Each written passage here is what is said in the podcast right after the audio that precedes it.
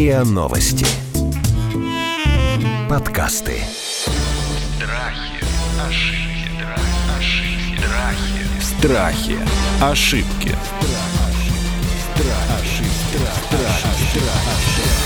Здравствуйте, это подкаст «Страхи и ошибки». Меня зовут Наталья Лосева. В этом сезоне мы говорим не только о страхах, но и об ошибках, ну и то и другое учимся решать в нашу пользу. Сегодня мы поговорим о том, всем ли быть начальниками, страшно ли быть начальниками, страшно ли не быть начальниками, ошибка ли не хотеть быть начальником или ошибка ли в том, чтобы начальником быть хотеть. И мы будем это разбирать с двух сторон. С одной стороны, Мария Разговская, психолог, гештальтерапевт, инстаграм-блогер, очень популярный, между прочим. А с другой Наталья Токарская, экс-HR-директор и экс-коммерческий директор банка группы Ашан в России, практикующий карьерный консультант и тоже блогер. Я, кстати, подчеркиваю, что они блогеры. Знаете почему? Это значит, что если за ними идут сотни тысяч людей, значит, их советы очень много кому пригодились. И нам с вами очень повезло, что мы можем с ними сегодня пообщаться. Здравствуйте, коллеги. Здравствуйте. Вот скажите мне, начальниками рождаются? Становится. Авторитет – это то, что нарабатывают. Я на самом деле, это Мария нам говорит, я на самом деле, знаете, что я даже не про ту фазу, когда ты добился, добрался, там, или тебя случайно выкинуло, и ты стал начальником. А можно ли, на ваш взгляд, посмотреть на ребенка и сказать, вот этот ребенок или этот подросток по своим каким-то вот нативным качествам, по рождению, по своему характеру, по типу личности, он, конечно же, прирожденный начальник. Ну, вообще, есть же классный документальный фильм, который называется «Рожденный в СССР», который снимает детей 7, 14, 21 год, и их идея «покажи мне ребенка в 7 лет, и я скажу тебе, каким он будет человеком». И они, ну, нет конкретно там смотрят, но в принципе смотрят какие-то предпосылки. Вот так забегая вперед, на мое личное мнение, нельзя сказать, что он будет именно начальником, потому что начальник — это нечто большее, чем ребенок может проявить в 7 лет. Это и там про пример личный и так далее. То есть он как бы еще не дорос в 7 лет до того, чтобы проявлять то, что нам нужно от начальника. Но я думаю, что какие-то какие-то ну, лидерские мотивы или там настойчивость, э, или какое-то желание вот добиться прямо здесь сейчас, я думаю, что можно проследить. Во всяком случае, ну, лично я как фанат этой серии, я просмотрела все версии всех стран, уж не знаю, насколько это в тему, и в Англии есть подобный проект, и там в Южной Африке, и в Штатах, и они именно это исследуют. себе. Да, Мгм. это очень круто. И один тоже режиссер это делает. И, в общем-то, э, я увидела определенные закономерности, что как бы в 7 лет примерно понятно, ну, какие-то нотки поведения, скажем так. Хотя, конечно же, я думаю, сейчас Мария меня поправит, в том смысле, что, наверное, есть еще приобретенное поведение, которое, конечно же, меняется. Мария, давайте с точки зрения психологии. А я скорее соглашусь, что, безусловно, все мы рождаемся с разной конструкцией, и мы не белые листы. А в этом смысле, конечно, какие-то предпосылки, нативные, как вы и сказали, качества, их можно заметить. Но, к сожалению, ситуация осложняется тем, что мы не можем говорить о том, что ребенок развивается в некой идеальной среде. И поэтому среди начальников много и тех людей, которые в детстве и в юности как будто бы никаких лидерских качеств не демонстрировали. Но все-таки, вот какие черты, на ваш взгляд, когда мы видим в подростке или в 20-летнем, выдают в нем потенциального руководителя? А, Во-первых, это потребность во власти. И реализована эта потребность может быть очень по-разному. На самом деле даже учительница начальных классов эту потребность реализует. А вопрос скорее в том, ощущает и признает ли ее за собой человек. А готов ли он признать, да, я такой, а я в этом нуждаюсь, я хочу управлять, я хочу возглавить, я хочу за собой вести. Это то, что про лидерство. А, Безусловно, любой стиль руководства, он будет связан с огромным количеством ответственности. И быть начальником и быть руководителем может только тот человек, который эту, ну, подчас гиперответственность а, готов выдерживать. А С этим нужно справляться. Вот я бы говорила об этих э, первых двух вещах. А затем следует способность коммуникации, потому что никакой начальник не один в поле воин. А и отсюда эта способность налаживать отношения в команде. А начальник может быть и экстравертом, и интровертом. Среди политиков огромное количество интровертов, хотя внешне как будто бы демонстрируется другое. Но вот эта способность выстраивать большое количество связей, э, как сеть, как будто разбрасывать ее вокруг себя, вот она, пожалуй, одна из ключевых. Конечно, потребность во власти прозвучала не очень, да, но почему-то так вот коннотируется, что, знаете, что такое вот, ну, какая-то негативная такая черта, да, то есть вот захватить власть. Поэтому многие начальниками не становятся. Они как будто осуждают себя за эту потребность. На самом деле, если мы переформулируем власть во влияние, то это может быть более позитивно воспринято, хотя по сути это то же самое. Но это, да, потребность во влиянии, я бы сказала. Слушайте, а для родителей это должен быть одним из, не главным, но хотя бы одним из таких вот ну, условных KPI для своего ребенка. Да? То есть должен родитель стремиться, чтобы его ребенок вырос таким, чтобы он мог стать руководителем. Нет, иначе он вырастет травмированным. Ага, вот это, кстати, важно, да, потому что понятно, что социально одобряемый ответ должен быть такой, но не все должны быть начальниками. Есть прекрасные люди, которые не начальники, нам нужны разные люди. Ну, такой очевидный ответ на поверхности, да. Но если по-честному, да, то, конечно, каждый родитель думает, ну вот, вот вырастет мой там Ванюша, да, и станет руководителем отдела, вот как мой вот этот вот, которого я ненавижу. Вот, это же, ну, это жизнь такая. А что значит травмированным? Что он будет травмирован, ребенок? Когда мы смотрим на ребенка, мы должны его видеть. Видеть глубоко во всех смыслах этого слова. А если вы говорите, я хочу вырастить из ребенка начальника или я хочу вырастить из него музыканта, на самом деле вы не видите ребенка таким, какой он есть. Может быть, именно ваш ребенок хочет быть художником, а именно ваш ребенок хочет быть врачом, и он не хочет быть начальником. А вот этот третий ребенок, он действительно демонстрирует эти лидерские качества, он действительно может быть очень любопытен, очень любознателен, он хочет достигать, и эта достигаторская нотка, она будет видна везде, она будет видна в играх, она будет видна в том, как высоко он залезает на забор. Но если вы начнете ломать того ребенка, который демонстрирует совершенно другое поведение, считая, что он с этим поведением окажется не приспособлен к жизни, то тогда он окажется еще менее приспособлен, потому что он будет считать себя ущербным. Это же скорее такой социальный миф, в том числе а, навязываемый отчасти политической историей, а как будто любой начальник зарабатывает большие деньги или как будто любой начальник имеет больше уважения. А на самом деле, как вы считаете? На самом деле мы живем в мире, в котором возможно очень много, и свободный художник или программист может зарабатывать больше, чем ваш начальник на предприятии. Наталья, а вы сразу видите на собеседовании, когда вот вы смотрите человека, который должен влиться, например, к вам в компанию, вы сразу видите, что у него какой-то потенциал роста вот именно с точки зрения руководящих должностей? Или понимаете, что это идеальный исполнитель? Ну, вообще мы оцениваем на собеседовании людей под конкретную позицию. То есть если я ищу человека, например, не на руководящую позицию, то мне как бы нет смысла тратить время. Если я не знала, что был бы какой-то предел роста, то я вообще не оцениваю его с точки зрения руководителя. Если я хочу его на неруководящую позицию, да, то я смотрю как раз, насколько ему окей быть на этой позиции и так далее. Но если мы смотрим человека на руководящую позицию, то мы, конечно же, его на это оцениваем. Но тут надо понимать, что такой есть нюанс. В каждой компании разные менеджеры будут приживаться либо нет. Потому что есть такое понятие, как корп-культура, например. Ну, условно, в одной компании хотят, чтобы менеджер был такой, ну, там, директивный, а, строгий, здесь сейчас дай мне результат, а в другой, например, это будет нехорошо. И руководитель в другой компании будет хороший, если он, например, развивает своих сотрудников, вовлекает их в принятие решений и так далее, и так далее. Поэтому на самом деле менеджмент — это такое широкое понятие, которое еще внутри может иметь кучу ну, под компетенций. Наталья, то есть получается так, что компания, в зависимости от своих целей, задач, там, каких-то какой-то истории, она уже представляет, какой должен быть начальник. И если вы даже прекрасный руководитель с точки зрения компетенции, но вот как-то вы там по психотипу не подходите, вы нас не возьмете, да, на работу? Я бы назвала это скорее Начальником. по ценностям. Во главе угла все-таки стоят ценности, которые компания имеет, декларирует, там, демонстрирует, и от ценностей идет вот это понимание, что мы ценим вообще в людях, в сотрудниках, в начальниках. Страхи, ошибки. Страхи. Ошибки.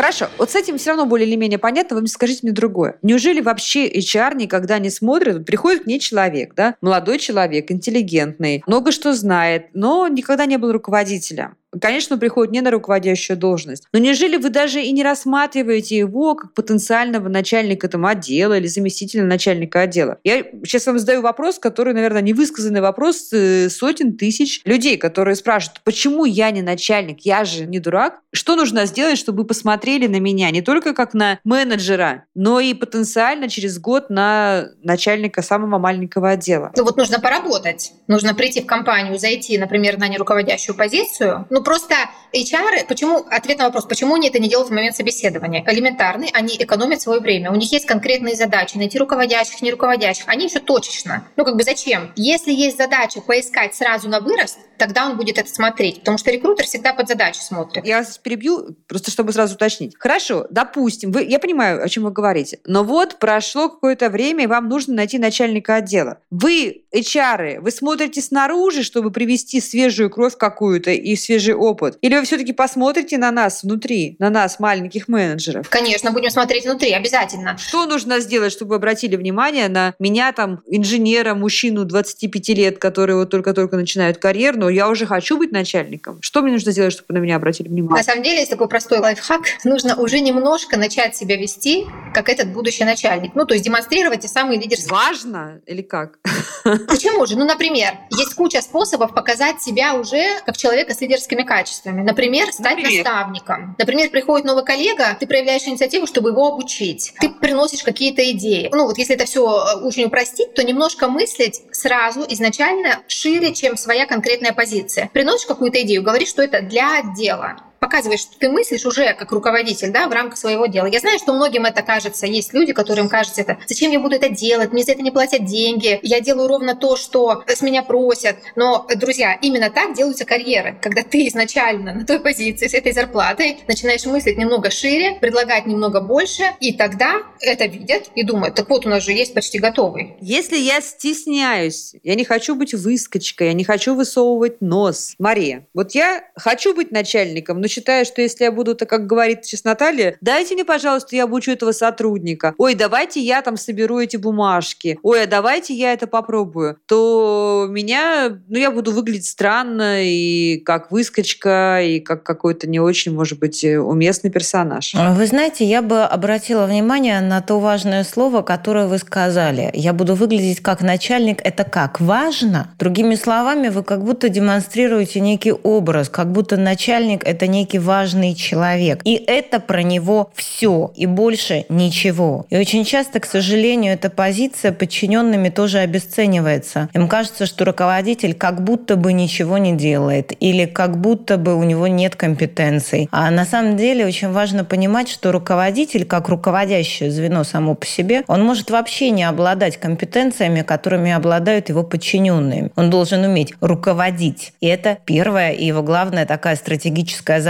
А это как полководец, который представляет на фронте фигуры. И это его решение, а не с саблей ходить. А второе – это само представление о том, а, как я этого пути достигать буду. А, Потому что инициативность приветствуется. И авторитет, безусловно, нарабатывается. И авторитет нарабатывается не только исходя из того, что вы приходите к вышестоящему звену и начинаете просить, ну вот как-то поучаствовать, я что-то организую, я что-то возьму, да, а здесь скорее история, я как руководитель могу говорить, как собственник, здесь скорее история, я смотрю на своих подчиненных с позиции того, как они справляются со своей задачей. А затем я начинаю исходить из ценностей и задачи бизнеса. Например, если я говорю про свой бизнес, то у нас, безусловно, есть некие ценности в компании. И ценность преданности делу, она является одной из ключевых. Поэтому если я понимаю, что вот у меня есть человек, который готов, если что, работать сверхурочно, я скорее буду этому человеку платить и годовые бонусы, и премии. И я скорее подниму его по иерархии, чем тот человек, который выполняет от и до, но в случае чего, например, говорит, нет-нет, у меня рыбалка. И это какие-то вот мелочи, которые ты нюхом начинаешь понимать внутри того коллектива, в котором ты стоишь. А в чем нуждается компания? В чем нуждается само предприятие? Что будет хорошо с точки роста дохода и с точки зрения прибыли? И когда, например, а, человек приходит к вышестоящему звену и говорит, я сделал то-то, то-то, то-то по пунктам. Эта работа была столько-то часов. Эта работа принесла предприятию, например, столько прибыли. Эта работа сэкономила нам вот столько еще денег. После этого ты смотришь на этого человека и понимаешь, ого, да, это тот человек, которого, если что, я хочу куда-то поднять. И когда это место освобождается, тогда мы этого человека поднимаем. Давайте пойдем по стереотипам. Популярнейшая точка зрения. Мой коллега продвинулся, потому что он умеет, э, как помягче бы это сказать, ну, он подхалим. Он говорит то, что начальник хочет слышать, а в тот момент, когда начальник хочет это слышать, и он ему льстит, подлизывается и таким образом делает свою карьеру. Поэтому вот его продвинули. Я думаю, что есть такое понятие, как психические защиты, про которые Мария расскажет лучше, чем я. Вы знаете, а я даже соглашусь, а потому что бывают разные компании. И это опять-таки про ценность и про то, куда смотрит собственник и самый главный топ а, на самом деле. И иногда бывает так, что, например, начальнику или, допустим, боссу нужна секретарша, которая носит ему пирожки. И, может быть, даже, э, ну, не буду употреблять это слово, окей,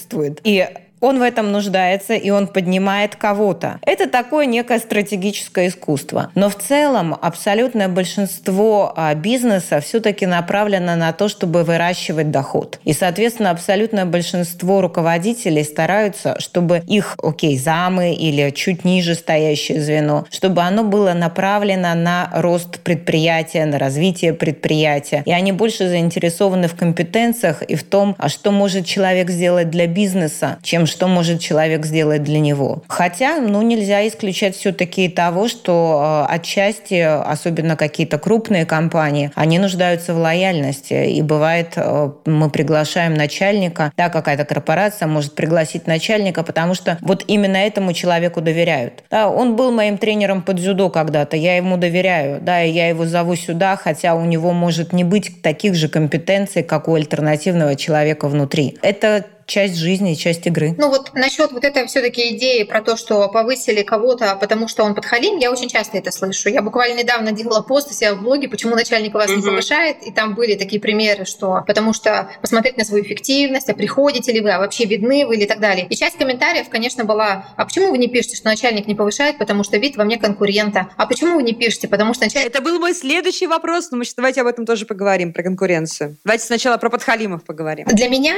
всегда есть вещи, на которые можно повлиять и на которые нельзя повлиять. И вот эти идеи, если продолжать думать, что начальник меня не повышает, потому что он видит во мне конкурента, эта идея тупиковая, она не приведет человека ну, к развитию карьеры. А, и вот идея поменять свое поведение, а могу ли я действовать как этот человек? Может быть, это подхалимство на самом деле заключается в том, как человек воспринимает, в том, что просто этот сотрудник все время рассказывает новости своему руководителю. И руководитель думает, классно, этот человек дает мне информацию, а другой не дает, а этот очень активный, да, а коллега видит это как подхалимство. Поэтому, если, в общем-то, в этой, во всех этих стереотипах обратить внимание на себя, то это гораздо быстрее приведет человека к карьере, чем сидеть и думать. Начальник думает, что конкурент и так далее. Потому что вот эти все мысли, они не приводят человека к действию. Он сидит и продолжает обвинять начальника э, в текущей ситуации и сам не делает никаких путь шагов. Страхи, ошибки.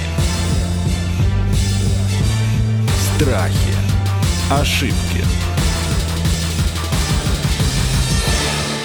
Еще одна история. Я стал руководителем но не могу перестроить свои отношения со своими новыми подчиненными, которые там были месяц назад моими коллегами. Просто ну, мы были на равных. Я испытываю большие трудности в этом. Значит ли это, что я не могу быть начальником? Что я делаю не так? Нет, не значит. Это как раз история про авторитет, который должен быть наработан. И здесь э, такой очень тонкий лед, потому что здесь как раз нельзя демонстрировать превосходство, иначе это вызовет у тех коллег, которые раньше раньше были с тобой на равных, это вызовет агрессию. С другой стороны, здесь должна быть очень четкая позиция уважения. Это как раз случай, когда а, новый начальник проясняет своим коллегам, что мы здесь не потому, что мы играем в игру власть подчинения, а мы здесь потому, что все мы делаем что-то для общего дела. И тогда мы выстраиваем наши отношения, исходя из того, помогает это делу или нет. А, и тогда в этом смысле мы все в одной упряжке, и мы все равны. Это скорее про уважение, которое формируется между людьми, про контакт, который формируется заново. И, конечно, если повышают человека, который и до этого пользовался уважением в команде, а, то это проще. Часто это становится даже облегчением, потому что наконец-то мы понимаем, за кем мы идем. А вот когда повышают человека и есть некое ощущение несправедливости, то вот здесь может возникнуть этот конфликт. Если же вы понимаете, что это просто зависть, а, то это то, о чем стоит разговаривать уважительно, твердо, но прояснять объясняя свою позицию. И вот то, что я немножко добавлю, потому что сказала Мария, вот как раз, когда мы говорим про вот эту идею, то есть когда человека повышают за, и все понимают за что, это как раз про то, что он уже до того, как его повысили, уже был в этой роли. Опять мы возвращаемся к тому, что он уже демонстрировал себя немного выше, и тогда ни у кого нет вопросов. То есть просто закрепили официально и так сложившуюся ситуацию, по факту. Так получается, да? Угу. Нельзя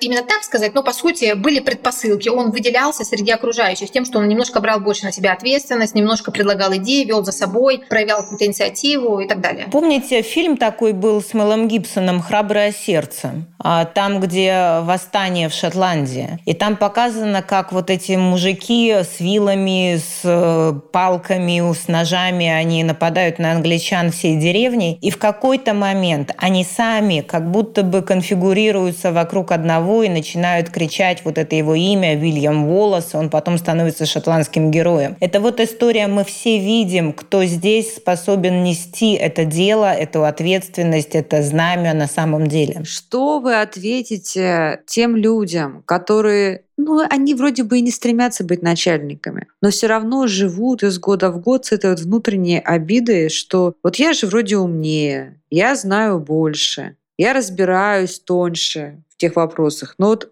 не я начальник, а вот Петька дурак. Здесь есть два вектора. Первый – это то, что а, никто не заставляет никого находиться внутри одной организации. Мир действительно несправедлив. И бывает так, а, что по каким-то причинам внутри вашей организации вас не могут повысить, потому что вы будете слишком активным конкурентом, или потому что это место обещано внучке, или еще по каким-то причинам. И тогда то, что вы можете сделать, это с уважением сказать «спасибо, я пошел», а и найти другое место, место, где ты будешь возделывать свое поле заново. А вторая история – это когда человек скорее ориентируется на некую а, социальную среду. Вот как раз на этот миф а, достигаторства, что если ты не достиг, то ты рохля. Если ты не достиг, то тебя будут как будто за это пинать, осуждать, а что на дядю работать стыдно, что работа – это якобы от слова рабство. И человек сам формирует внутри себя эту негативную Простите, картинку. вы прям говорите вот теми формулировками, которые мы встречаем в таких дискуссиях дискуссиях, просто четкими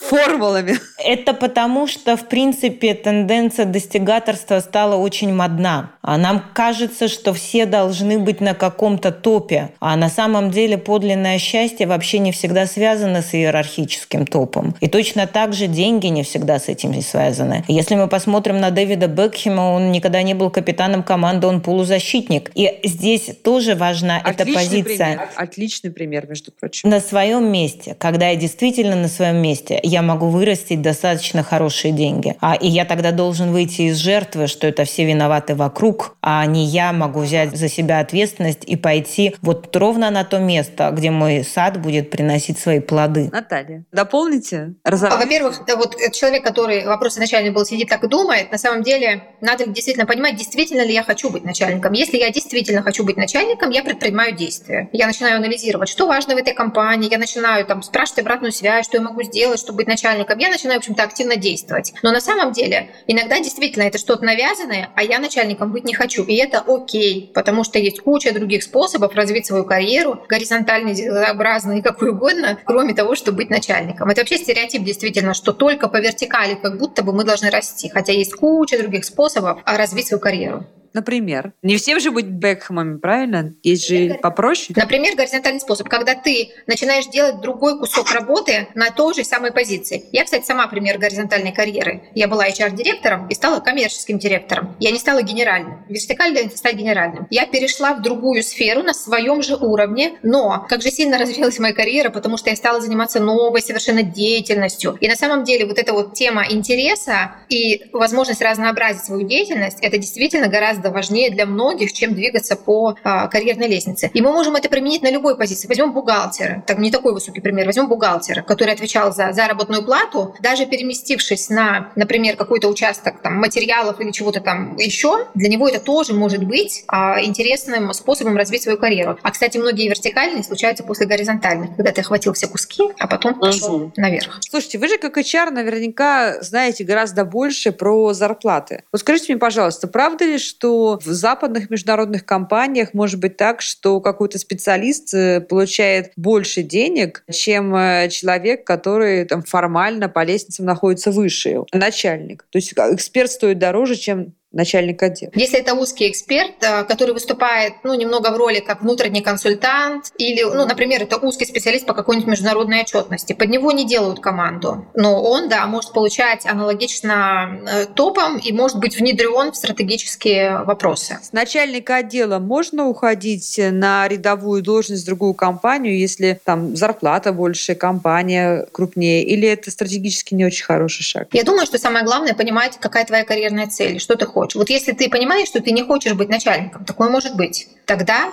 конечно же, ты решаешь для себя уже не быть начальником, работать в какой-то позиции, идешь, аргументируешь и так далее. Но если ты это делаешь от безысходности, в общем, я против того, чтобы что-то делать из безысходности. Если ты думаешь, что это единственный шанс, а на самом деле ты хочешь быть начальником, то я, ну, я как бы не фанат. Это потом, ну, это достаточно тяжело будет объяснять. И этот переход, и следующий. За некоторым исключением. Например, это то, что мы называем зигзагообразным переходом. Например, я работаю в HR и хочу перейти в IT. Я полный ноль в IT. Да? Ясно, понятно, что я не стану стану руководителем IT, пока я не научусь писать код. Тогда я просто думаю про перспективу, про то, что я должна перейти и начать писать код, а потом, возможно, когда-то я буду уже отвечать за все это дело. Но на самом деле вы можете стать менеджером IT, не зная кодов. Я пока у нас пауза, извинюсь э, перед Дэвидом и его фанатами, потому что он был капитаном сборной Англии. Здесь скорее важен этот контекст, что он не был нападающим. А вот этот момент э, некоего понимания, что не всегда именно лидерская история приводит нас к большому большим деньгам. Друзья, вы видите, как мы честно поступаем, да? Если мы ошиблись, мы тут же поправляемся. Делайте всегда так, пожалуйста, как делаем мы. Хорошо. И давайте напоследок. Вот кому бы вы точно не порекомендовали стремиться быть начальниками формальными или неформальными? Вот, знаете, такие несколько там каких-то, дайте мне, пожалуйста, примеров для самодиагностики, да, чтобы человек подумал и понял, вот я не рожден быть начальником, нужно успокоиться развивать себя там в экспертной сфере, там в каких-то там творческих профессиях, ну, как угодно, но не стремиться к начальникам точно, хотя это может быть и обидно. Какая часть меня хочет руководить? А, и из какого места прорастает это желание. Оно точно не должно быть, э, чтобы на зло папе отморозить уши или э, доказать, чего я стою, или отомстить за какое-то свое давнее, может быть, унижение или давнюю обиду. Это не должно быть способом закрыть собственный стыд. Иначе эта руководящая позиция, она становится такой смазанной, а, и таких начальников часто попросту не уважают. Или считают самодурами. А в остальном, наверное, если у вас огромное количество тревоги, а я знаю людей, которые занимают руководящие должности даже с обсессивно-компульсивным расстройством. Но это, конечно, отягощает их жизнь. А и если вы понимаете, что вы бесконечно тревожитесь даже по поводу маленькой ошибки, а даже по поводу а, не выключили ли вы утюг, хотя вы его не включали сегодня, а то, пожалуй, быть начальником для вас будет трудно. А нужно понимать, что руководящее звено, оно еще и берет на себя много ответственности, оно становится таким лицом, а, которая в том числе принимает удары. А когда вы пойдете на совещание к собственнику, а это вы будете пропесочены и, может быть, очень сильно, если что-то в компании идет не так, а не только ваши подчиненные. И это в том числе про способность много чего выдерживать. Ну и выдерживать чувство вины в том числе, потому что руководящее звено должно периодически кого-нибудь увольнять или делать выговоры, или принимать решения. Это должно быть такое глубокое понимание, способен ли я, если что, стоять на своей позиции, а способен ли я мотивировать и вдохновлять людей, это имеет колоссальное значение, а способен ли я заботиться об их счастливости внутри компании, о том, что они счастливы, что они принадлежат какому-то одному делу. Я бы добавила способность принимать решения, действительно, потому что начальники в большинстве своем платят за то, чтобы они принимали решения. И если с этим есть сложность, то тогда будет такая ситуация, когда, например, нужно принять непопулярное решение, ну, условно уволить какого-нибудь сотрудника, который не очень активный, или провести сокращение в отделе. И вот если есть сложность с принятием решения, и, то у такого руководителя будет вероятность, что вот эта долгая тягомотная ситуация неприятная, она будет длиться, длиться, длиться, да, и ничего хорошего из этого не произойдет. Ну, еще я бы добавила, вот, да, действительно, способность выдерживать, Мария говорила про эмоции, я бы добавила в целом способность выдерживать неопределенность, потому что это очень много, в том числе про неопределенность, и вот, ну, как бы, чтобы вот задать себе вопрос, вам окей, Вот сейчас вам было, была пандемия, вам было окей более-менее в эту неопределенность или вы в ужасе были? Ну, многие начальники тоже были в ужасе. Не будем этого исключать. Но способность к стратегическому видению, вот она тоже важна. А если человек э, редко видит дальше своего носа, то ему будет трудно вести за собой предприятие. Тогда я добавлю такой момент. Э, я, когда мы говорим, некоторые начальники, да, им было сложно выдержать неопределенность, но дальше передаем мы дальше этот стресс сотрудникам или нет? Вот, наверное, чтобы завершить. Да, это важно. Это важно. Если ваши сотрудники приходят вас утешать, то, пожалуй, э, вы недостаточно устойчивый руководитель. И самое последнее, последнее. Что вы ответите на очень распространенное мнение? Хочу быть начальником, потому что начальники ничего не делают, а просто получают много денег. Я бы посоветовала, я бы посоветовала провести один день со своим начальником, потому что на самом деле так оно и происходит. Такие практики бывают. Это называется «живи моей жизнью», когда люди обмениваются, и тогда у них открываются глаза, что на самом деле начальник делает кучу неизвестного и непонятного ему, о чем он даже не подозревал. Поэтому я думаю, здесь сложно убедить человека, если он не увидит своими глазами. Если вот есть такая возможность организовать какую-то практику, то, то да. Мария. Я собственник, а, я отчасти руковожу людьми и скорее верхушкой компании. А, я могу сказать, что, безусловно, поскольку... Но это мое дело. И поэтому, да, я знаю, что такое бессонные ночи и знаю, что такое отсутствие выходных. А, но те три ключевых лица в моей компании знают это иногда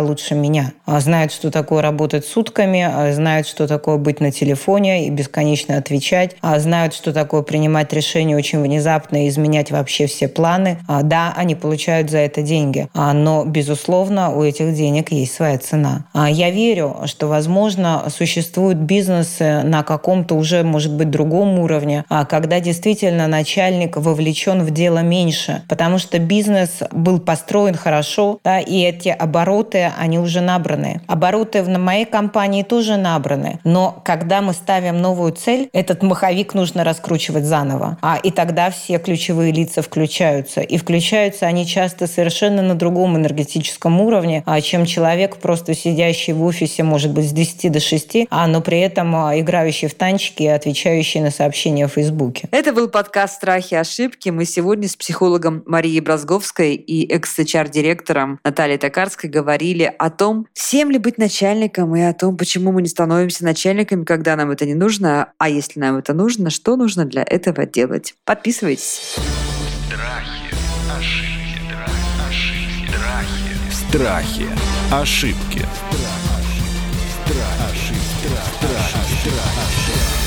Слушайте эпизоды подкаста на сайте ria.ru в приложениях Apple Podcasts, CastBox или SoundStream. Комментируйте и делитесь с друзьями.